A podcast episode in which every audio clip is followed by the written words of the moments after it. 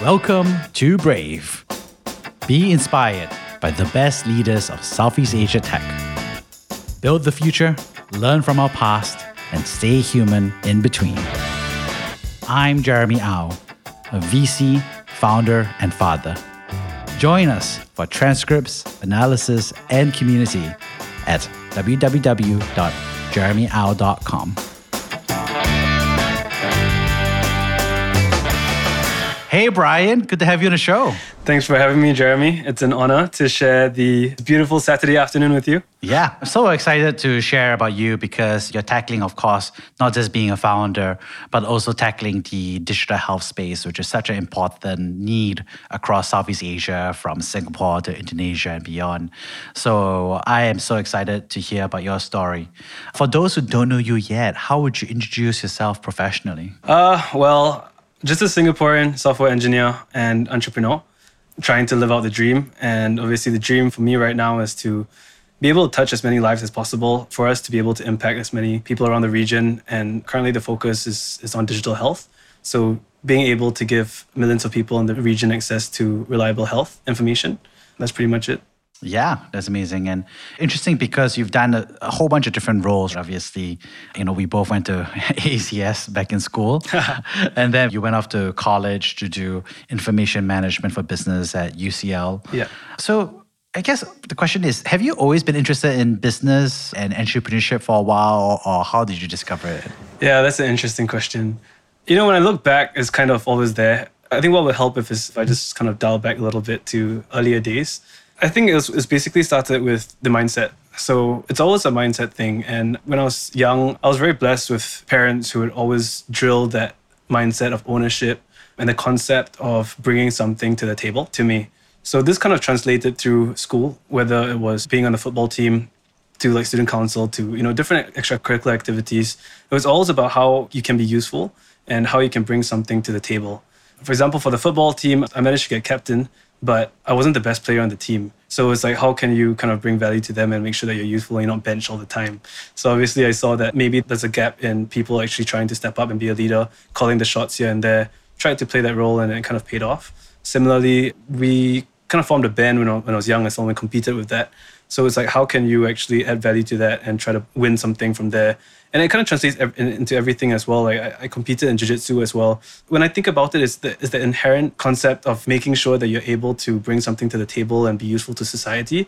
And that comes a lot with working hard and being dedicated to something, working for it, and just putting yourself out there. So that's I think how it started. And then the early forays, it's when I started with small business transactions here and there. You remember we used to have those cards, like those Pokemon cards and WWE cards. I, I had one of those. I think it was like five bucks back then. I pulled out the Undertaker. His finishing move was the last ride. It was holographic and everything. So I sleeved it up, brought it to school, played that hype. Everyone's interested, and I managed to sell it for about twenty bucks at that time. So I'm like, hey, that's four more packs from me. The, the, interesting thing is about being able to create something, create value, create transactions, or, or, finding ways that you can circumvent the supply chain. That kind of transcribed into selling uh, Nokia ringtones. We used to have these Nokia phones. I found a way to actually download these ringtones onto my phone and distribute them. So it wasn't Bluetooth then, it was infrared. So you had to kind of put the phones close to each other before you can transfer something, but I found out it worked. So yeah, I managed to download ringtones and, and people liked it. I think it was OutKast or something back in the day, and people liked it. So we just basically transferred it over and I, I sell it for about 50 cents a pop. So I was balling out then. so that was my first few forays into that. It was interesting, it was thrilling. And then we fast forward, we go to when I further my education abroad, as you alluded to, in, in UCL in London. I think that was one aspect where I really got my first exposure into computer science. So through my degree, it was a mix between management and computer science. So that was when I fell in love with programming really. I saw it as a way to be self-sufficient as an entrepreneur. I guess the analogy I always use is like if I want to open a restaurant, I should know how to cook. So especially when you go into the tech world, I, uh, basically I would love to have the skills to be able to run something and not rely on anyone, especially when I first start out. When I got into programming, I fell in love with it. It's a beautiful craft. I love the way you know you think about it, especially in first principles, and it really translates through life. And I think it was then that it really solidified for me that I was very interested in entrepreneurship.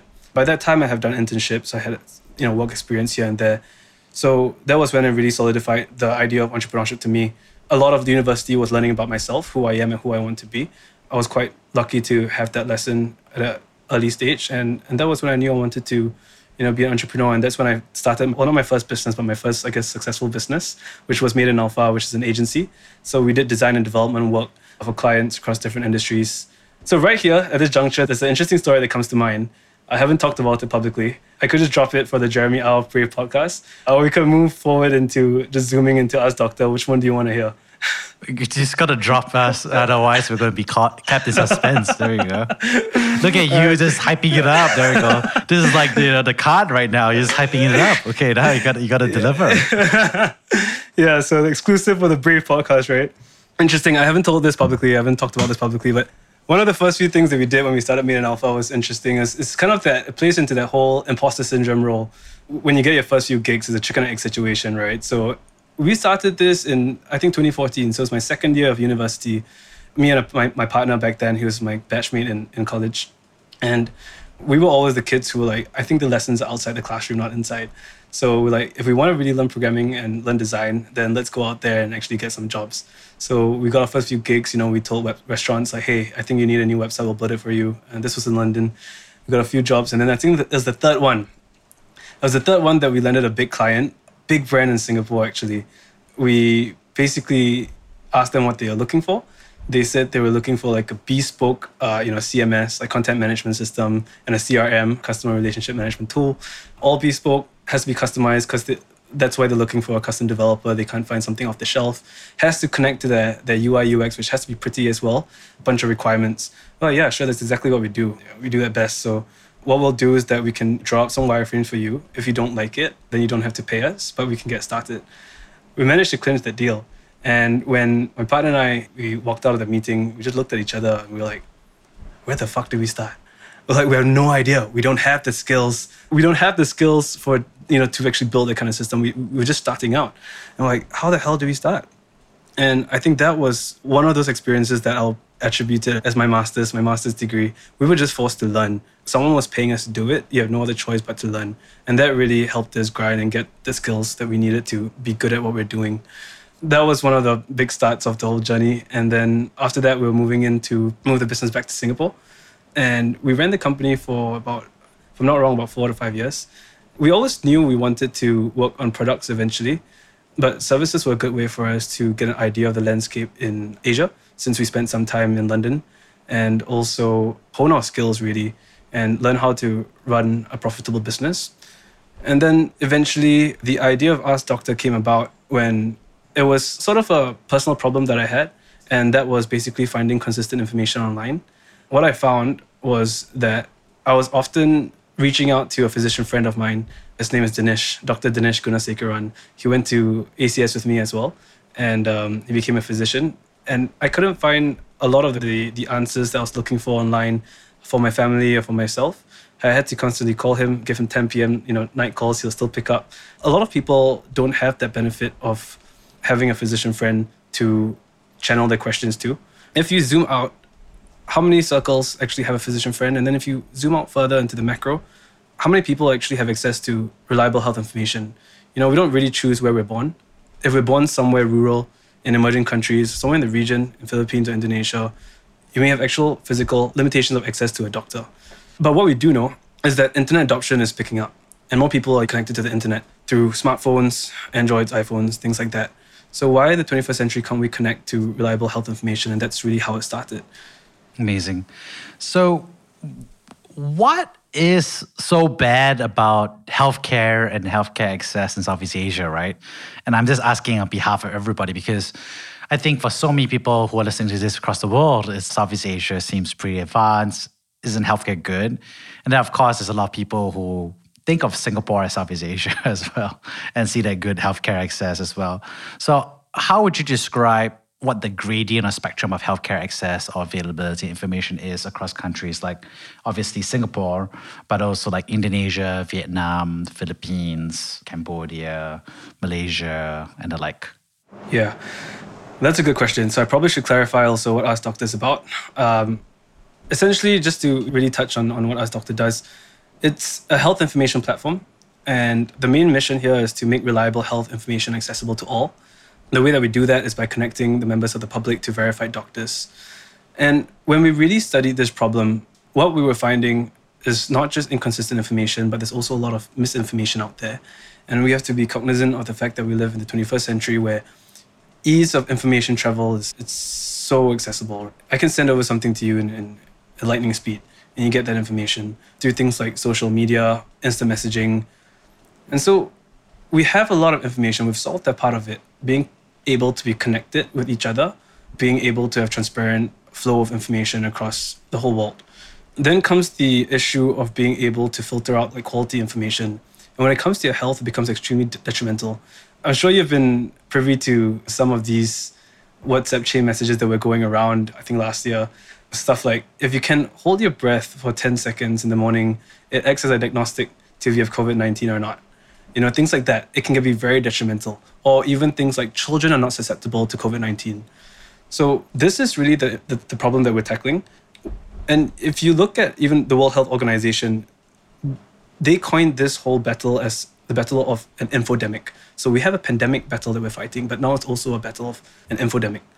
And so what we're trying to do here right now is to be able to filter out, or rather try to put out reliable content and allow users to reach the verified sources, which we believe are the doctors themselves, and gain access to not just reliable, but also personalized health information from legitimate sources. That's so true, right? Because I've been forwarded so much uh, rubbish information. And I think I benefit from, thankfully, having a lot of access to information. You know, like you said, I have doctors who are friends, and I'm able to have that literacy rate as a in terms of digital information where I'm like, okay, this is probably shady, and this is probably a little bit more credible, depending. And then I think, like you said, the pandemic really put everything on steroids. So I guess the question is, why is it that medical misinformation is so popular?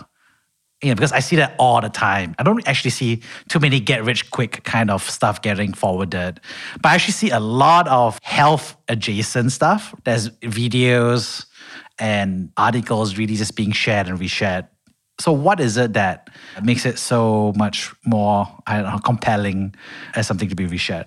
Yeah, that's a really good question. So, I think it's it's the two parts to this. The first part, it's more to the point of playing into people's fears, because when you talk about health as something personal and it can affect you in a very direct way. When we look at a lot of misinformation, how they spread, sometimes it's not spread on purpose, but it's by the caretaker of the family, for example. It's usually the mother who wants to make sure that their whole family is healthy and getting the right information.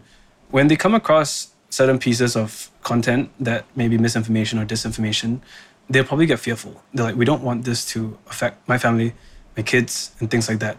So they start spreading it just to ensure that everyone is safe, but they don't know if that information is accurate or not.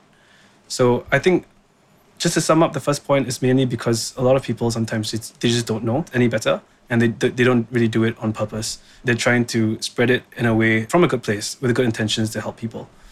So I, th- I think that's one of the main things about why it, it spreads quite fast. The other aspect of it is the understanding of this information. It can be quite esoteric. And that's why we try to focus on personalized information. You have guidelines coming out by MOH on different COVID measures, but how does it apply to you? For example, what we're seeing now in Ask Doctor are questions about the COVID vaccine and how it might affect them because they have some allergies it's not one size fit all where it's easy to understand and you can relate just based on information related to yourself. It's something that becomes quite you know important in how you actually digest the information. And so with that kind of barrier to knowledge, it's quite easy to spread something when you don't have an accurate understanding of it. I think those are the main two points that, that really feeds into why it spreads so fast. I think the first part is so true. I think being scared for yourself, which is why you pay attention, but also being scared and caring for other people mm. makes you forward that message. So I think that's where the health part comes in. Whereas the get rich quick stuff, you care about it sometimes, but it's not necessarily something that you need to forward either, right, to other people. So that's something I really understand. And the second part I think is also very true is like that relative consumption of it, right? Which is that medical information, like you said, is so esoteric, so boring, so hard to understand, so much jargon versus a quick video and a guy saying if you do this kind of like energy waves you know and crystals you you know kind of get the blow past and get increased immunity versus COVID. Anyway, one is just much easier. Buy crystals, do these three moves in the morning equals protection versus the WHO jargon, which doesn't feel very assuring either, right? Right. I think the last element, just brainstorming with you, is like, I think there's also comfort because I think all the medical advice I find online is very achievable. Um, because it's like, if you do this thing, you'll be safe, you'll be healthier. And I feel like so much medical stuff is just like, if you do this, the evidence suggests that it has some mild positive effect on your immune system, which may lead to an improved effect on X, right? Right. And so it's so probabilistically weak as a claim, which is accurate, but it's not comforting. What do you think about that, the comfort piece? That's also one of the issues of what we're seeing with platforms online who've been around for a while. You know, if you Google something about your health, and then everything points back to cancer. So if I'm just Googling for like a, a throat infection or something, like apparently you have cancer now. you know, half of it is obviously you, you know you have to be truthful to it. So everything that we look at, we, we, we every content that we put out has to be evidence based, it uh, has to be true. And we, what we want to do is really empower our users with the right health information so they know exactly what decisions they can make to stay informed with access to this sort of information, you're able to get access to verified professionals who help allay a lot of fears that are out there that may be unnecessary. But at the same time, it's kind of like a balance. It's also sometimes in certain situations, it's finding out the right information and knowledge is power. With that knowledge, you'll be able to know like, okay, we got to act now. There's something that we have to do. We have to probably reach out for treatment. So I think that there are two aspects to it. There's definitely the comfort aspect. If you manage to actually find accurate information from a verified provider, then you are able to allay your fears. But uh, on the other hand, you you should also be able to be very real with yourself. And if certain things are getting serious, then you should know it's time to act. When they're looking for this information, they're scared and it's hard to tell who's right, who's wrong. So how does your solution be better than Google? Because like you said, you know, if I feel like my throat is scratchy and I'm trying to alleviate it, I Googled it, right? Yeah. COVID pandemic, I definitely Googled it. Right. So what would make me say like, okay, I want to use Ask Doctor instead? I think Google does a good job at connecting people to you know what, what they're looking for. What we find is that oftentimes we don't know where to look. Alluding to what the, what we were talking about earlier, sometimes information is very esoteric, so you don't really know what it means and how it relates to yourself. So Google does a really good job at connecting you to the right source of information, but sometimes these sources are inaccurate or incomplete. What we're trying to do is to be able to put out enough information out there, and not just information, but accurate, quality healthcare health information, so that we can help to take steps to drown out uh, content that is inaccurate, incomplete, or just complete misinformation or disinformation. The main idea here is that you can connect with a verified provider, and you know the content that's being generated out there is by someone who is practicing a reliable source, a physician who either has a specialty or within the family medicine, but they have actual practice. At the end of the day, they're the foundation and the source of verifiable information. And what we're trying to do is just really connect them to that source instead of having them wonder and try to figure out for themselves what is right and what is not. I think that's an important piece of the puzzle, really connecting them to the direct source of reliable health information. And if you look at it, it's, it's really quite a big market. One in 14 searches on Google are health searches. And it's quite it's pretty crazy. So that equates to about 70,000 health searches per minute. So there's a lot of people out there searching for health information. They're looking for content that is accurate and is reliable. And the fight here is to make sure that they don't end up in a source that is not true, that is disinformation, that is misinformation, and that they can land on something that is, is reliable so they know exactly what to do and they can be equipped with the right information to make the right choices for their life. So, what else do you think about? Because you know you're just providing information right now. What does that expansion look like? Because you mentioned geographic expansion is definitely a key one. So, how do you think about geographic expansion? And then later on, I'm going to ask you, how do you think about product extension? Because it's not just information, there's also other things you need to do. It's part of the healthcare and medical journey. But let's talk about the geographic expansion. How do you think about that? Yeah, uh, that's a very, very good thought. I think for us to really realize our impact, you know, we have to move into the region. We have to move to places where we can really expand and, and scale up our impact. Because as you mentioned, as, uh, as you alluded to earlier, Singapore is known for having a good healthcare system and things like that. So what it does lend us is that it lends us that credibility because the medical system here is, is well known. It's widely regarded as a very good system, and we have very, very good doctors that are recognized all over the world. So it lends us that aspect. And don't forget, Ask Doctors is a two-sided marketplace, a two-sided platform. So there's the supply side, which are the doctors, and the demand side, right, which are the consumers or the patients.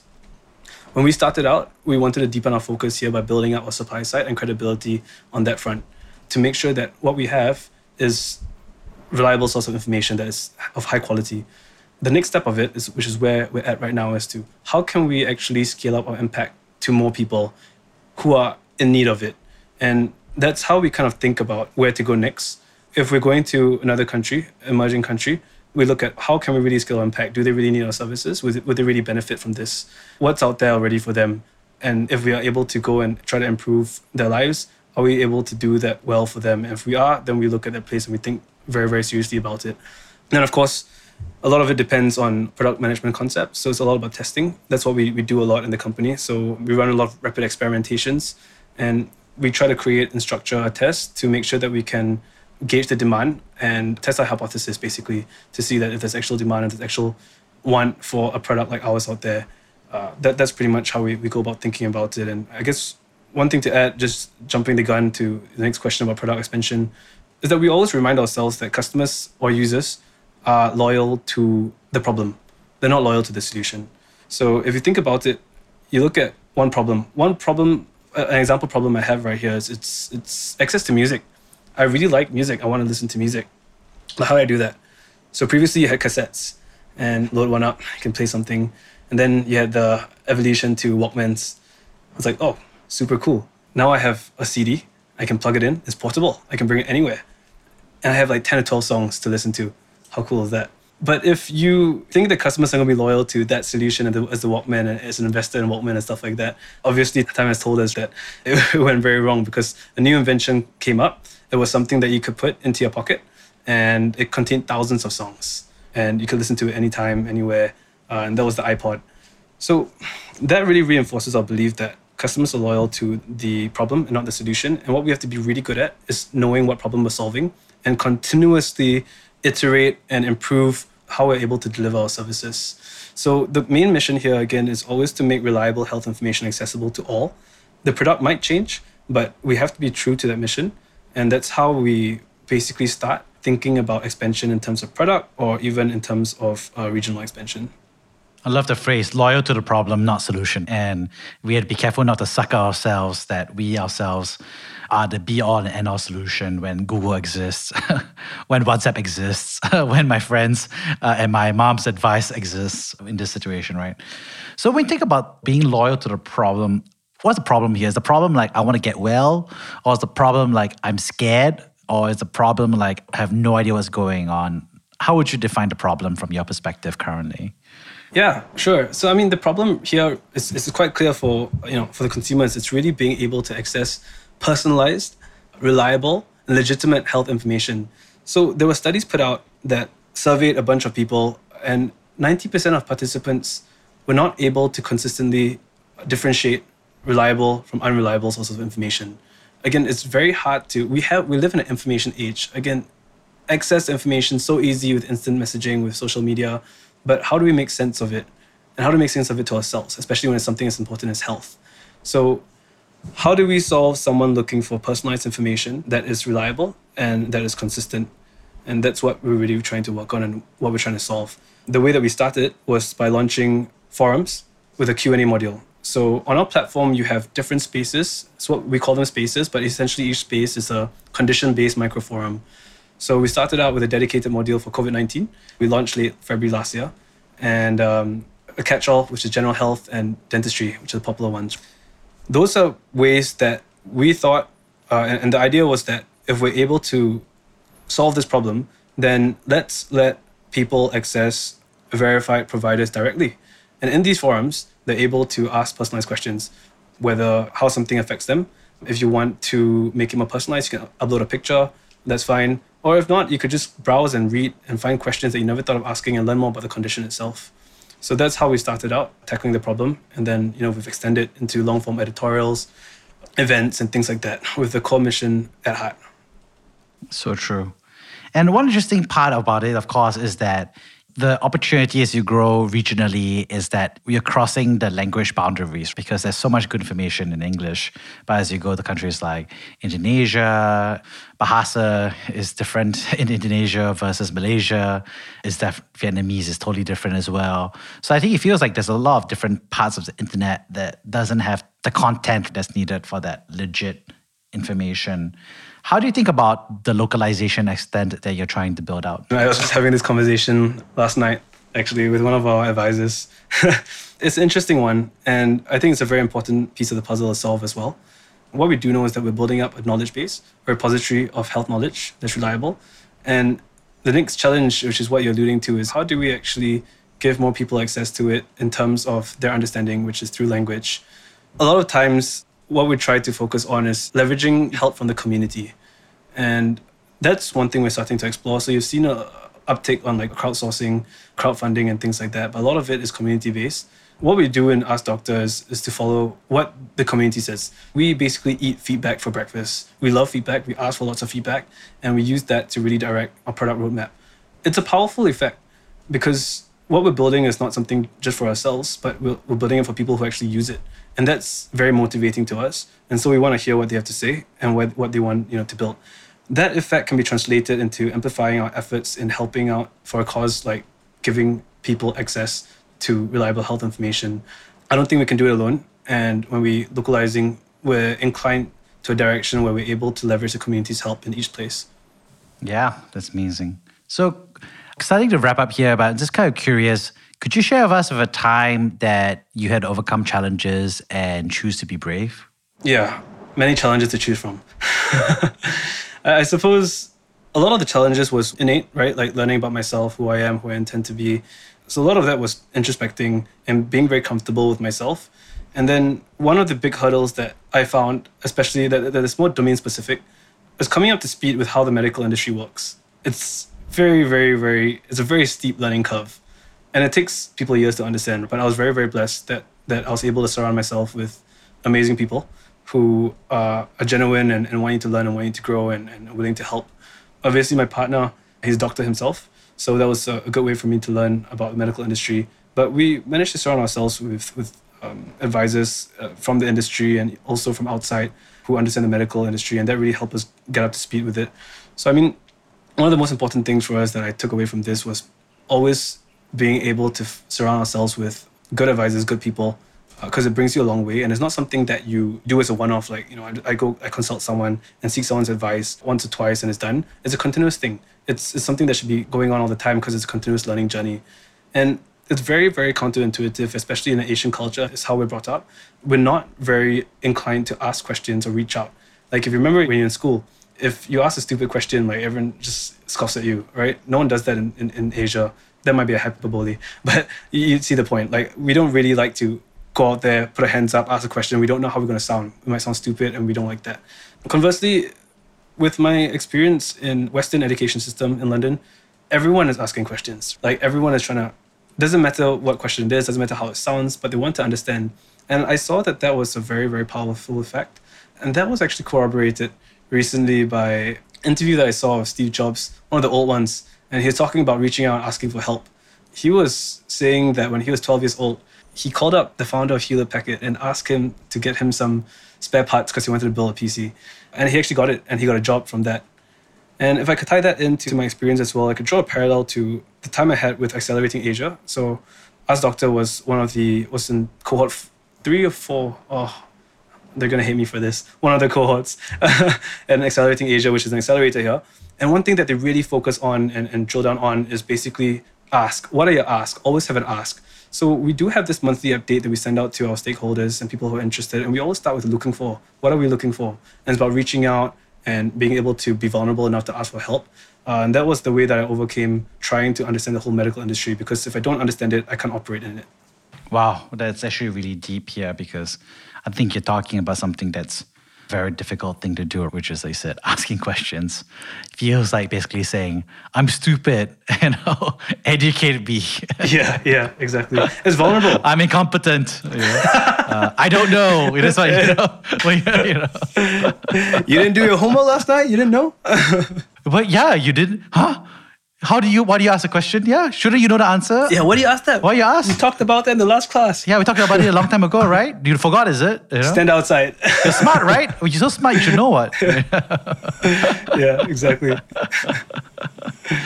Uh, and I think the worst part is I think you hear that as a kid.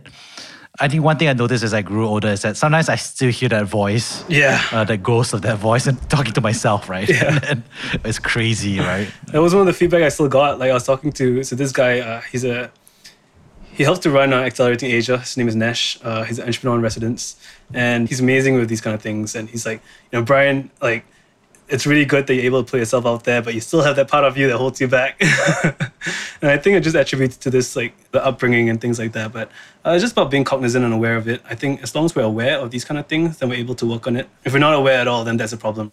Yeah, so true. I remember army days. You know, I'll ask a question like, "Should we go left or whatever?" You know, and then the instructor would be like, "Well, we should go left, and then I don't know, buy chicken rice, and then do twenty squats, and then buy the couple, color purple." And he says at me, and he'll be like, "Yeah, you know, such a stupid question. Stupid questions get stupid answers." and I was just like, "Whoa!" Like. I'm like, what? I, I, I don't know. And then, you know, the worst part was like, obviously, I didn't get my answer. so I don't, you know, I didn't get trained uh, by that instructor very well, obviously. And then, secondly, I got scared to ask questions, which made me perform worse, I think, over time. Yeah. And then, thirdly, I think the worst thing is that, yeah, I definitely carried that attitude for a long time where I would hold back, right? Yeah. And try to ask, ask smart questions, ask good questions, right? And the truth is, you, you can't walk around thinking that you get judged for the question because if you do that, you can never ask a good question at all because you just lock up. Yeah, no, completely agree. Yeah, but I think it's seriously a good. Um, if I mean, whoever listens, whoever's listening, I think this targeted to founders as well. This podcast, whoever's listening to this, I think one of the biggest things that that I would really want to spread is being able to reach out for help and not keep it within. I think everyone knows, especially as you would know as well, starting your own company prior, it can be quite a lonely journey, right? So you don't want to just keep it in. You want to make sure you can find help, surround yourself with good people, and I've honestly found it to be one of my favorite parts of the job being able to work on a solution and I'm getting stuck, I get access to people. Like if I ask for help, they're willing to help. So I get access to experts in their field and be able to pick their brain. That's one of the most you know fun parts of being a founder and part of the job that I like. Amazing. I love what you just did, which was you took something very scary mm. and you articulated how it's actually a benefit and an asset and fun, especially when you're a founder, which is something I think people look at it as the the fear, but I think you already articulated well the you could say benefits, but also the emotions of getting help, which is amazing. Well, uh, wrapping things up here, Brian, you know, thank you so much for coming to the show. The three big themes that I saw and I wrote down here is, you know, firstly, you know, thank you so much for sharing your founder journey from selling those trading cards and getting a little profit as well as selling those ringtones. I definitely understand what OutKast song you're talking about is probably Hey Ya, Exactly, right? it You know? so, so you're probably responsible for that epidemic of uh, ring, Hey Ya, you know, ringtones I'm redeeming school. myself now with us, Doctor. Uh, yeah, I know. it's okay. You brought some joy. I'm, sh- I'm sure. I'm sure. Yeah, I'm sure the teacher saw it as a massive disinformation slash attacks, uh, auditory wise. But it's just amazing part to hear your founder journey from there, and nice seeing that arc from there to your first founder journey, and then eventually going on to found Ask Doctor through the network. So that was really good. I think second one was thank you so much for sharing a lot of the technical advice around being a founder. Uh, for example, talking about how customers are really fundamentally loyal to the problem, not solution. That's a brilliant phrase because it's such a common thing where we spend so much time building a product and we want to be loved. and we forget that, you know, at the end of the day, it's still loyal to the problem. And I think we also got to talk a lot about the dynamics around the health information crisis uh, that we saw accelerated by the pandemic. And I think we got to go deeper into why it's attractive and compelling to spread unreliable or unsourced news versus more credible slash peer reviewed items. So thank you so much for that. And lastly, of course, thank you so much for uh, really sharing your bravery and advice to founders to really be brave and asking questions. I too resonate with that problem of being scared to ask questions in fear of looking dumb. And I really thought that that was very brave of you not only to obviously ask questions, but also brave of you to share that that's something that you have struggled with in the past and is something that you're still working on today. And I think that's such good advice because, I mean, my point of view is like, hey, you know, if you're a founder, we are trying to solve something that's never been solved before at right. this time. And so, if there's a time to ask questions, now is the time, right? Because no one has the answers, right? You know? Right. So ask away, right? You know? Yeah. Yeah. So Brian, thank you so much for coming on the show. That was a really good summary. Thanks for having me as well. Appreciate the time. Thank you for listening to Brave. If you enjoyed this podcast, please share this episode with friends and colleagues. Sign up at www.jeremyau.com to discuss this episode with other community members in our forum. Stay well and stay brave.